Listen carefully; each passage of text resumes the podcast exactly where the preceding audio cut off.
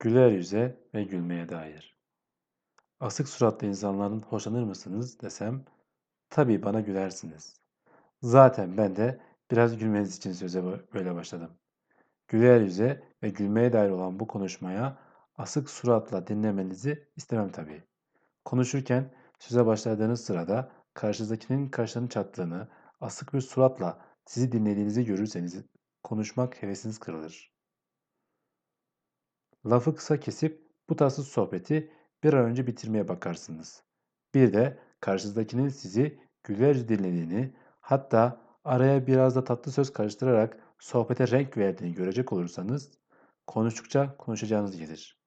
Benim için buradan sizlerin yüzünü görmek her ne kadar mümkün değilse de sözlerimi güler yüzle dinlediğinizi tahayyül etmek bana cesaret veriyor. Zaten öyledir. Güler yüz her şeyden evvel insana cesaret verir. Çünkü güler yüzlü insanlar her kusuru hoş gören, affeden insanlardır. Dünyada ilk adımlarını yanatmaya başlamış bir çocuğa herkes güler yüzle bakar. Onun her kusuru yapabileceğini ve bütün bu kusurların affedilmeye layık olduğunu önceden kabul ettiğimiz için çocuk karşısında gülümser bir yüz takınırız. Olgun insanlar yalnız çocuklara değil herkes affedici, kusura pek aldırmayıcı bir yüze bakarlar. Bu dünya öyle çatık karşı dolaşmaya, şunun bunun kalbini kırmaya değer bir dünya değildir.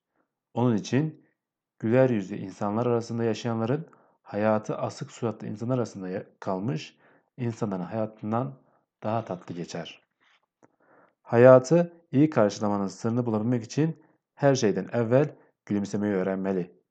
Belki siz de bilirsiniz her hadiseyi tebessümle karşılayan bir adama eh hayatta muvaffak olduğun için sen tabii gülümsersin. Ama biz öyle miyiz ya? demişler. Adam bir kere daha gülmüş. Yanılıyorsunuz.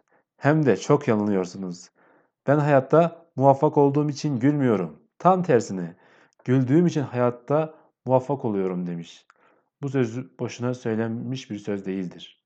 İçinde herkesin bilmesi gereken bir hakikat saklı. Soğuğa dayanmanın en emin çaresi soğuğu sevmektir derler. Hakikaten insan soğuğu aradığı zaman ne kadar şiddetli olursa olsun müteessir olmaz. Sıcacık şehir dururken karlı dağlara çıkanlar, vaktinden evvel kışı arayanlar vardır.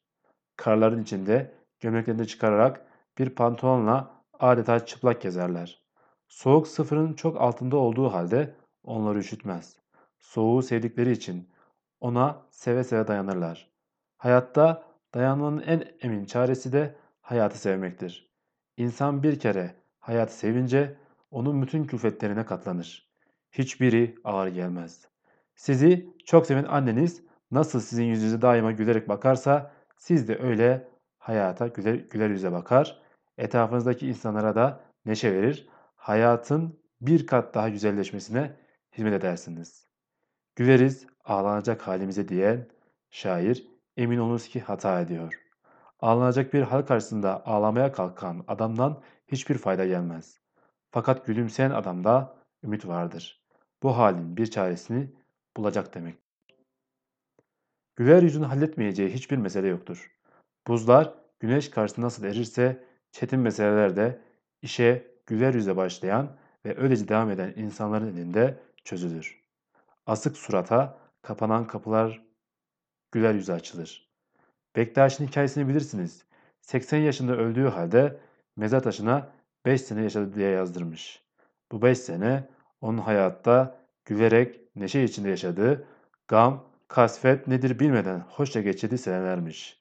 Hayatınızı yaşadığınız yıllar boyunca uzatabilmek için her anınızı gülerek geçirmemiz lazımdır. Gene bizim bir şairimiz bir dostuna hediye ettiği resminin altına ağlarım hatıra geldikçe gülüştüklerimiz diye yazmıştır. Bu da güzel bir sözdür. Çünkü en iyi hatıra gülerek geçen günlerin hatırasıdır. Hayatta o günlerin sayısı az olursa insan bir gün gelir ne etmişim de gülmemişim diye ağlayabilir. Yüzünüzden tebessüm, evinizden neşe eksik olmasın. Şevket Rado